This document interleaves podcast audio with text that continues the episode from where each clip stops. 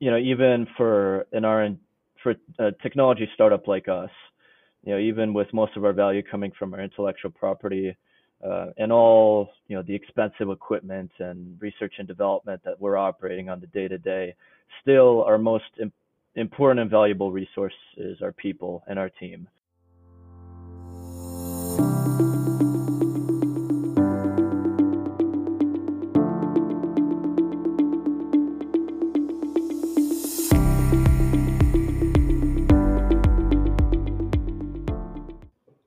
Welcome back to the Innovations at Research Park podcast. Tune into our show to hear insightful conversations on what innovations Research Park students, companies, and alumni are creating.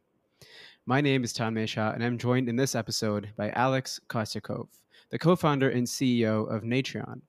Natrion is creating safe, high performance, and highly scalable solid state batteries with the goal of powering mass market electric vehicles and renewable energy.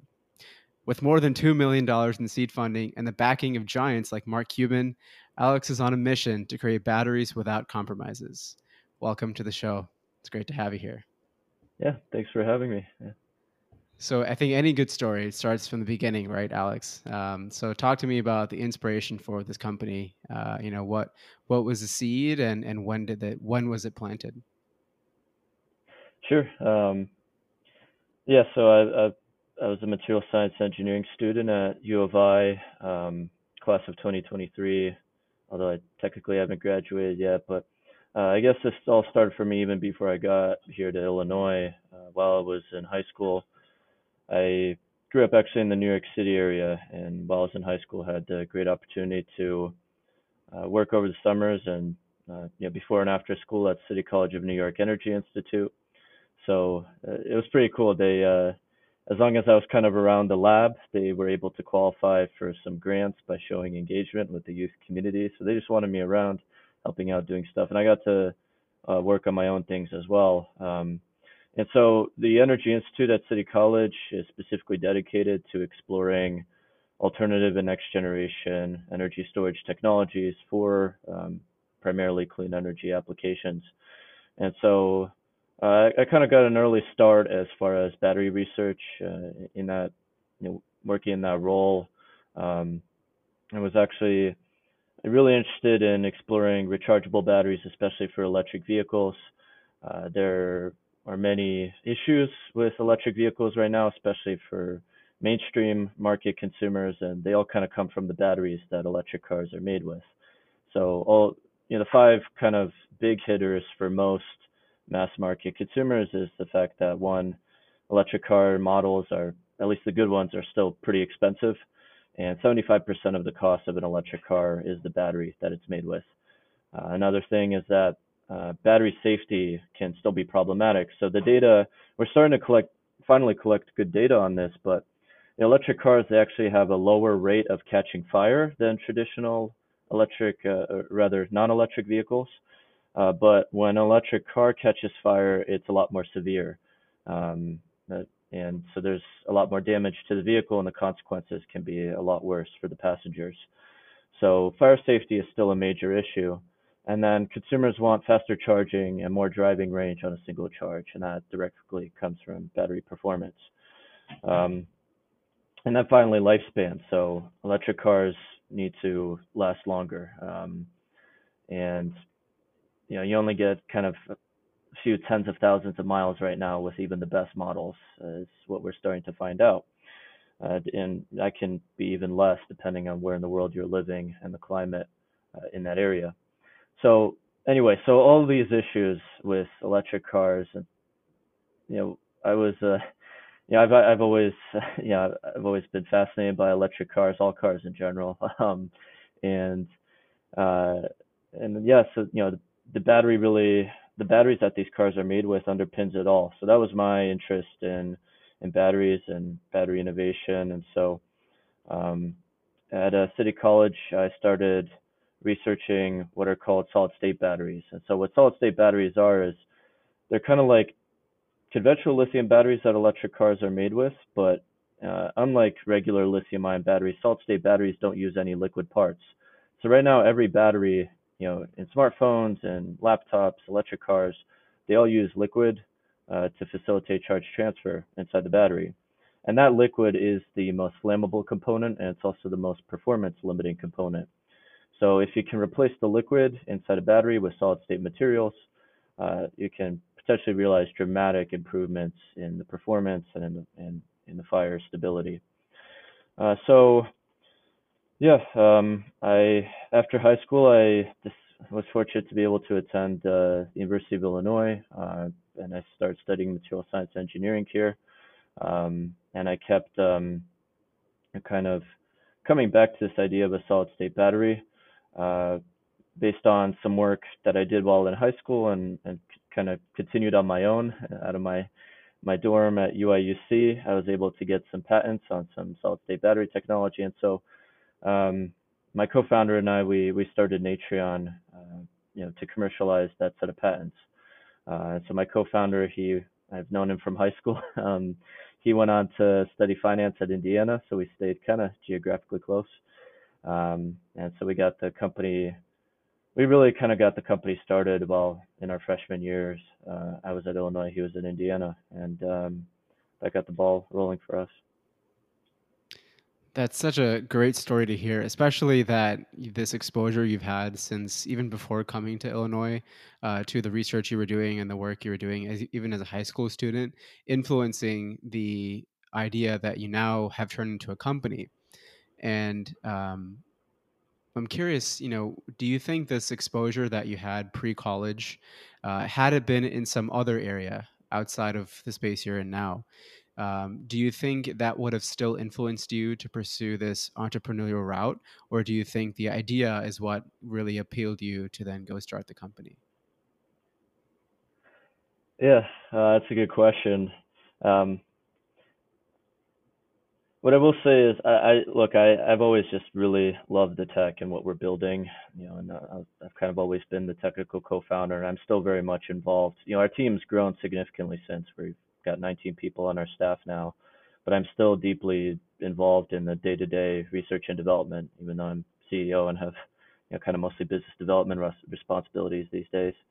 Um, yeah, so you know I I love the I love the tech that we're building, and you know batteries in particular I think are such an interesting area of innovation just because it's so interdisciplinary. I mean, they're they're the different components of batteries uh, use such different materials that draw. I mean, there are aspects of you know bio-inspired design and um, a lot of kind of very you know frontier applied physics. You know, all these different kinds of topics intersecting at this area of application where there's you know potential deep impact for people's day-to-day lives, right?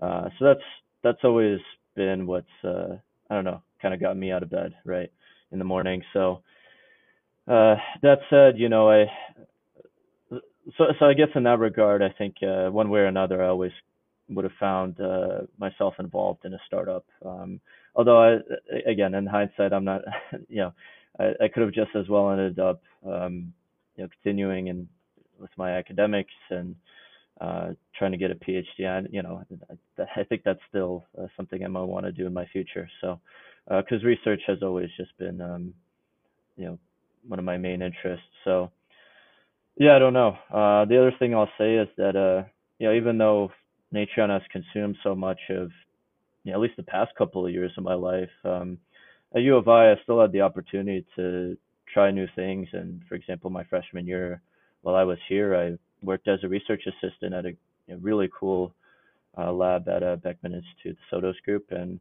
completely different from you know, something that was completely new and different from batteries. Uh, the work that I was doing there was um, mostly involved with research with uh, you know like carbon fiber and other reinforced composites for like literally airplanes and and airframes, so structural materials.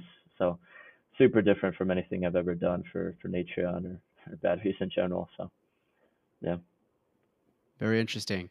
So you were talking about the pain points that got you to start this company, um, and you you spoke a bit about the differentiating factors of the Natrion product.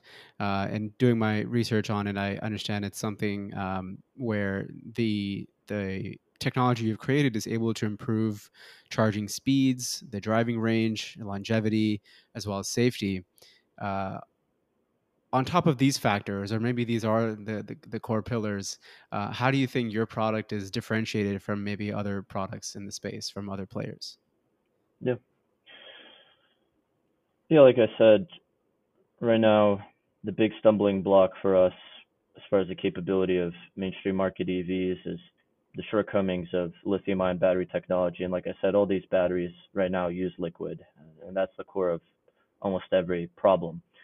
Now, the idea of making solid state batteries is not at all new. You know, as long as you know, lithium ion batteries have been developed over the past 30 years, and ever since they you know kind of conceptually originated 30 years ago, people have known that a solid state battery is a possibility and that there could be a lot of merits to uh, pursuing commercializing solid state batteries. Now, it's really been a matter of the fact that um, yeah, there's been tremendous progress made in academic and national labs towards uh, advanced solid state battery designs and materials. Uh, the look where solid state batteries kind of always fell apart was when folks tried to bring them try to commercialize them and bring them into uh, real products in the market um, it, it's always been the manufacturability and the scalability so you know when you replace uh, what a liquid does inside of a battery cell is it, it actually moves the lithium ions and so by moving lithium ions is how you generate charge and store charge inside the cell now you need, if you want to replicate that kind of mechanism with a solid material, things get really difficult uh, really quickly uh, because moving, you know, lithium ions through solids uh, a lot tougher for the, the than in a liquid. And then, so what a lot of research has concentrated on is this electrochemical performance aspect of solid state battery materials. But then um, people kind of would end up with this tunnel vision and forget all about the other important properties uh, that a battery component needs to have. So, for example, if you want a battery to be manufacturable using a high throughput, high volume process that's going to be very affordable, then you need to use what's called um, what are called roll to roll processes, where you're using rolls of material uh, and having them continuously feed into your process, and, and the process occurs in line rather than some kind of batch mechanism. Uh, so that what all of that means is that you need materials that are very thin and very flexible. And solid state materials tend to be the opposite. So everybody who has ever tried to go to market with a solid state battery has used um, has replaced liquids with like ceramic materials. And ceramics, as the name implies, are brittle and they have to be thick and they're not very flexible at all. Uh, and they can crack and have all these mechanical challenges.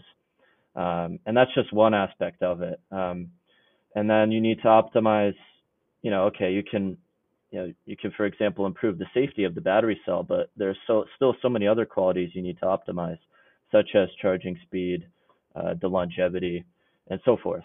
Um, and so what's really different about us is, uh, you know, we started from the beginning by constraining ourselves to materials that we knew would be highly manufacturable we said, okay, we're going to only look at these materials because they're going to be thin and flexible and compatible with roll-to-roll processes, and we'll be able to integrate them on existing lithium-ion battery manufacturing lines with minimal process or machinery uh, modifications. And so that will ensure that at least when we figure out the material, our go-to-market is going to be a lot more streamlined uh, because we know the material will will work with the established battery manufacturing infrastructure. Uh, so once we constrained ourselves to kind of those uh, kind of to those engineering limitations, we then started to optimize a material that would be able to move lithium ions quickly. And it was it was a it was a lot of work, and it was a, a, a research approach that was a lot more difficult, certainly, than probably um, how other folks have arrived at solid state battery materials. But uh, we believe it's paying off because what we're able to essentially do now is go to everybody who's already in the lithium ion battery manufacturing space and tell them, look, all you need to do is take this new material that we make, integrate it on your existing line, take out the step where you add liquid to the battery cell, and you're going to have a battery cell that's going to charge uh, more quickly, that's going to have more energy pound for pound, that's going to be much more stable, much safer, uh, and potentially last longer.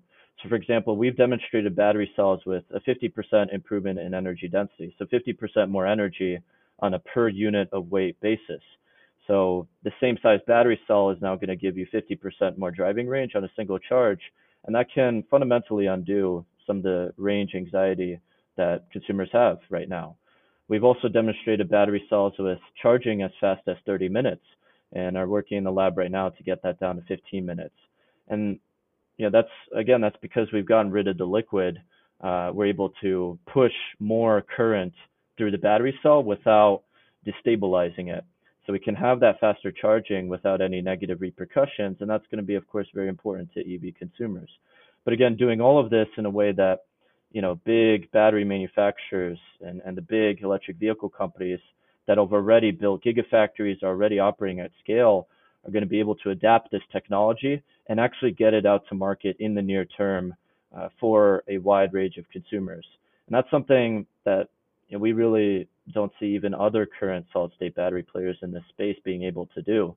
You know, at best, other solid state battery technologies will only make it to really kind of top luxury market EV models maybe several years from now, just because of the challenges they're going to have getting to scale um, and to volume. So then, from that standpoint, who are you targeting your product to specifically, and uh, is there a specific kind of demographic or specific kind of audience that you're looking to gain traction with? Yeah. Uh, so most of our, so we're we're a B two B uh, proposition. So our, our customers, our ideal customers, are large battery cell manufacturers. So you could think, um, you know, Panasonics and LGs and those types. And, so, for example, um, LG, that is actually somebody we have partnered with, LG Energy Solution, and we are able to talk publicly about. So LG Energy Solution is the second biggest battery cell manufacturer in the world, uh, and their customers are, you know, General Motors, Ford, Tesla, Honda, uh, Hyundai, some of these really large automotive brands. Uh, so they're fantastic, and they're building up gigafactories all over the United States. I mean, they've announced, I think, over 400 gigawatt hours of cell manufacturing capacity they're going to build out in North America. Um, they've already broken ground on plants in Tennessee, Ohio, all over the place. So we're really proud to be working with them, and they're perfect. Like I said, that's that's the kind of customer we want to work with because LG is somebody that has, for the past 30 years, been trying to figure out how to get lithium ion to scale and how to perfect lithium ion. And now, you know, everybody who's come to them with solid state before has told them that they have to, you know, completely change all of, everything about their manufacturing process. That's what we want to avoid. We know that the lowest path of resistance to get a novel technology like ours to market and in the hands of consumers is by keeping as much of the process the same. Um, now, outside of automotive, you know, there's a lot of other potential applications for our technology. We work with consumer electronics companies, so folks working on smartphones, um, and then uh, we also do a lot of work with the U.S. Department of Defense, uh, and specifically high performance, using our materials to enable uh, high performance batteries for aerospace applications, space vehicles. Uh, so something we're trying to do is get batteries made with our materials uh, qualified for use in manned and unmanned spacecraft. Uh, and spacecraft, you know, battery safety is obviously incredibly important. Uh, anything goes wrong in space, and um, yeah, there's there's probably not much you can do to fix it. Uh, and that is such a, a tough environment for a battery to survive in as well because of how much the temperature swings. Because even things like impact from micrometeorites, right? A traditional battery cell, an impact like that will cause a short circuit, and the cell will fail and almost you know, it's entirely likely it'll catch fire. Um, but uh, so that's the, those are the kinds of things that um, we can prevent with our technology. Got it. And in the beginning of your uh, of the episode, we were discussing how you have a patent around uh, this technology. Um, so, what learnings did you gain from this patent application process that uh, maybe you know you weren't expecting, or maybe something that you um, kind of found to be a bit more difficult than initially expected? Yeah, uh, you know, I, fortunately, and, and, look, I I kind of went into this. I, I knew nothing outside of you know just uh, the little bit of work I had done on batteries, and so we we've been very fortunate to have been able to bring aboard really great advisors um, who have and, and, mentors who have helped us every step of the way. And in fact, um, one of the first things we did as a company was take part in the University of Illinois iVenture Accelerator. Uh, and so something I think that iVenture and uh, the research park community at the University of Illinois do really well is advising startups with intellectual property and, and IP strategy. So for us as a deep technology company in such a competitive space, uh, yeah, as we're in, yeah, our intellectual property is everything. It's uh, you know, probably the most important part of our value as a company. And in fact, our you know we're prim- probably going to be sourcing most of our revenue down the road from licensing our technologies to larger companies like LG's, of you know the LG's of the world. So yeah, I you know I had a I, I've I've learned a whole lot about the patent process. You know, it's interesting. Um, I think the main thing is just like you know discipline, right? It's you know capturing you know on on a daily basis we do so much in in the lab. We run so many different types of experiments, produce so much data, and it's data that either refutes an idea or you know gives it some promise, right? And so I think what we've what we've learned to do pretty well and what we practice better than perhaps other companies is really great documentation uh, and really great capture of all the data that we produce, all the experiments and iterations of our materials that, that we create. And ultimately, what happens is we centralize all of this. Uh, we have internal frameworks and databases that we you know centralize all of these activities. And so, and then what we do on a regular basis is so Duke, our chief technology officer, he handles our intellectual property strategy, and he's done an absolutely killer job at this. Is then you know, going through and figuring out what's actually valuable um, right now for our current commercial engagements, what can be valuable for commercial engagements down the road, and then we start working together with our intellectual property uh, attorneys and figuring out what filings we need to make. And I think what a lot of people get bogged down, you know, as a I've seen a lot of other hard tech early stage startups get bogged down by this is everybody thinks that they need to flex the number of patents that they have, right? uh, everybody's like, if you're able to say you have 30 patents as opposed to 12, you know, that somehow makes you better or more investable. And maybe it does. You know, some investors will genuinely take you more seriously if you're, you know, able to say a larger number of patents.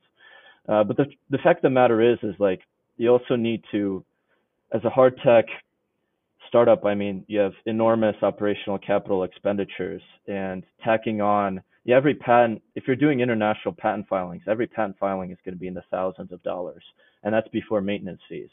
So actually, you want to minimize the number, probably initially minimize the number of patents you're filing, and try to make every patent count as much as possible. And that's something we really had to learn how to do the hard way.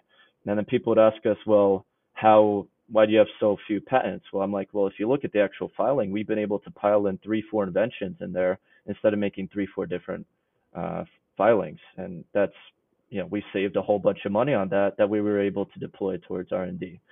Um, so um, yeah, but you know that all took trial and error to figure out, and uh, like I said, fortunately we had great mentorship that helped uh, guide us in that direction, and uh, have worked with some really excellent IP attorneys and continue to do that. So um, yeah, that's yeah. about that. Yeah, I mean, you say it very humbly, right? You you went through trials and tribulations, and you have great mentors, mentors, mentors, and mentorship going on. Um, but even just the example you gave there about um, finding a way to minimize the maintenance fees that you're paying for patents, you know, that's something that for somebody of your age and somebody of your background who doesn't have coming from a at least from on paper a business or financial background uh, those are things that you really just have to learn as you go. So, you know, where did this, um, you know, what was that ramp up like for you to gain this experience in being a CEO? Um, you know, of course, you you've gone through accelerators, you've gone through uh, perhaps even coursework that has taught you more about how to navigate these situations of running a company. But how do you balance that in your mind? You know, what is the mental model of um, keeping up to date with the technology that your company is working on and the IP, but also uh, upskilling yourself uh, as a business leader? Yeah. Um, yeah. That's a good. Where to begin? Um, like I said, we we were fortunate to get a lot of help, and uh, yeah, outside of Illinois iVenture Accelerator, we took part in COZAD. Um, I think in 2021. Um, and so COZAD was a phenomenal program, and, and we we were actually awarded as as the winners in 2021, which really helped uh, jumpstart uh, you know everything for us and get us you know attention from VCs and investors. We've also done um, Mass Challenge Boston, um, so that's another great startup accelerator, and then NYU Endless Frontiers Lab. And even right now, you know, we're gearing up for our second round, uh, our second raise, our second venture capital raise, and we're still in a couple of accelerators: the Rice Clean Energy Accelerator and the Amazon Web Services uh, Clean Energy Lab. Um, so I, I, highly, which is all to say, like if, if you're a if you're a deep tech uh, hardware startup founder, uh, accelerators are fantastic resources. Not just because of all the free stuff they give you, or usually give you, but just like the exposure to networks and the mentorship and all the support you'll get to learn, you know, exactly these things, right? If you're a technical co-founder and these are things you need to learn, there's no better place than an accelerator. Uh, that's I feel like especially the right ones, that's exactly what they're designed to do. And so I've I've never had a bad experience with the accelerators we've been a part of, fortunately. Um, but then you know, ultimately, it all kind of you know necessity has driven everything, you know, everything I've learned and uh, all the adaptations and pivots our company went through.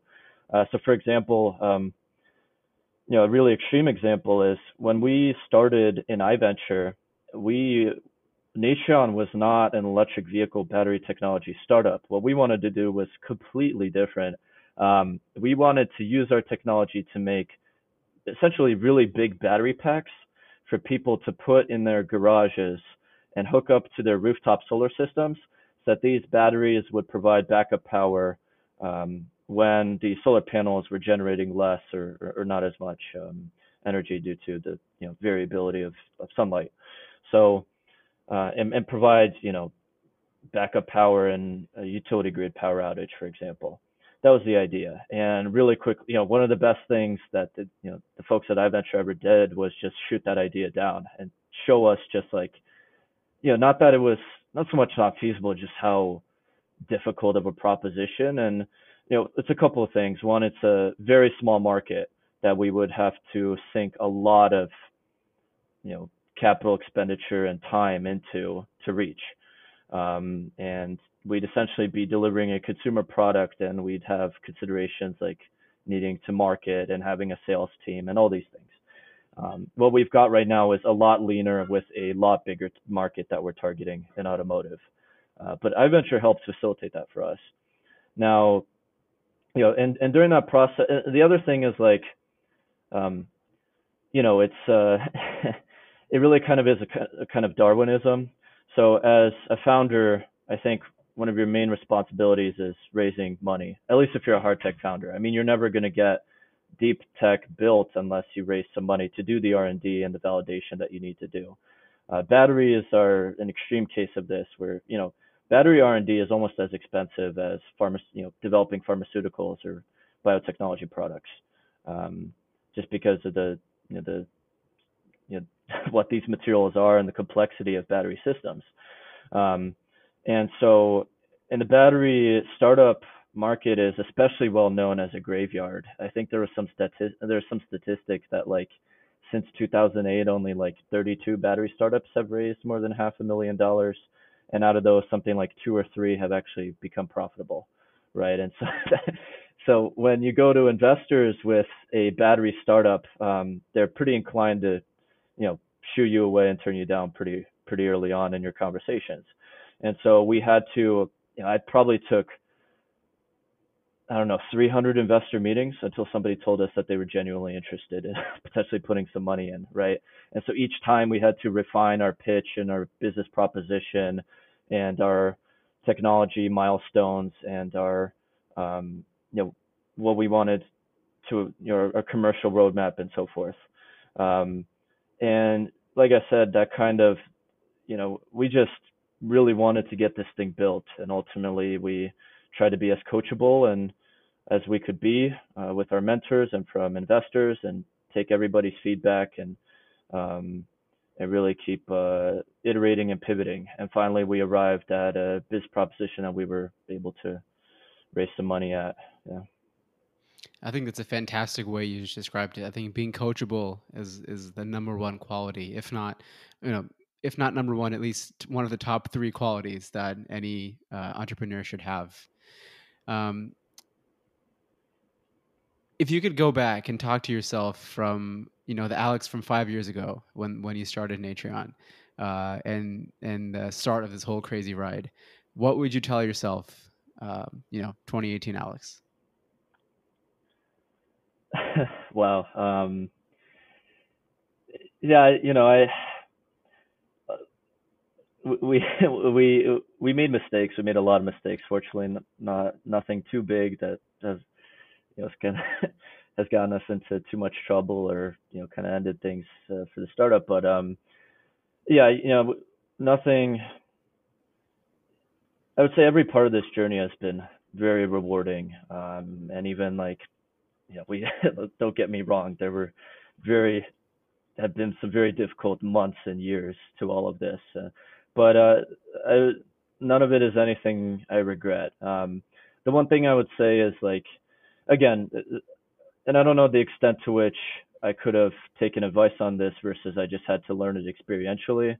But um, you know, even for an R and for a technology startup like us, you know, even with most of our value coming from our intellectual property, uh, and all you know the expensive equipment and research and development that we're operating on the day to day, still our most Im- important and valuable resource is our people and our team.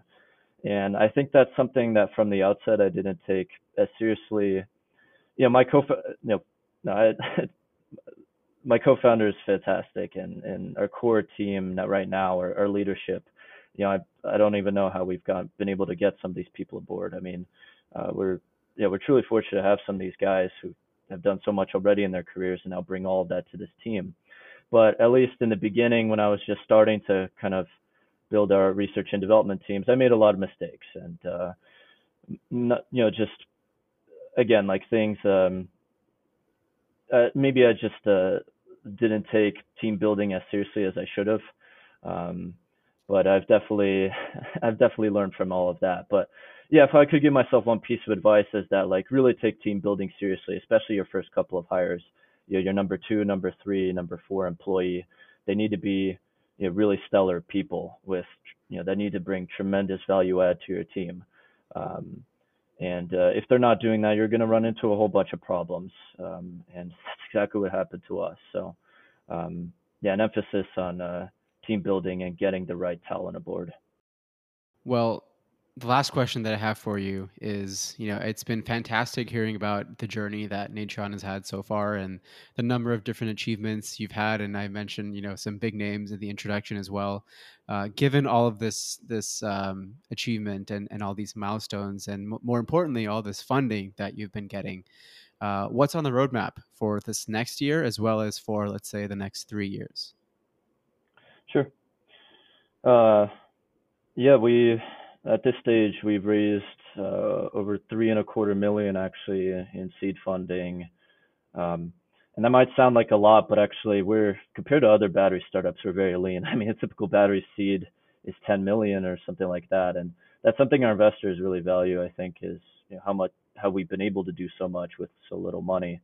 But um, yeah, all that said, um, really, uh, so what our seed round was for was so that we could run evaluations and qualification pilots with uh, different end user customer uh, partners such as LG, you know, to show them to, to build actual prototype battery cells with our materials inside of them, validate these uh, technology claims that we're making, validate these benefits, um, and do this with uh, with commercial partners and with third parties. Uh, that was the whole goal of the seed, and uh, yeah, I think I think we're getting close to really fulfilling all of those technology aims that we had for the seed round. What's next for us is actually scale up um, and getting to market. So what we need to do is build a production line to manufacture our solid state electrolyte material in bulk at high volume. And so we can do factory floor integration pilots with our partners, uh, start making entire batches of cells and actual prototype electric vehicle battery packs, get those qualified, and, and get this material into EVs that are on the road um, and in the hands of consumers. So what we're up to right now is raising our Series A round of funding, specifically specifically to build out that pilot production line, um, and then um, and and to run those large scale pilots. And then on the defense side, uh, we've you know in the past couple of years we've managed to win a couple of defense research and development contracts to do similar technology validation work.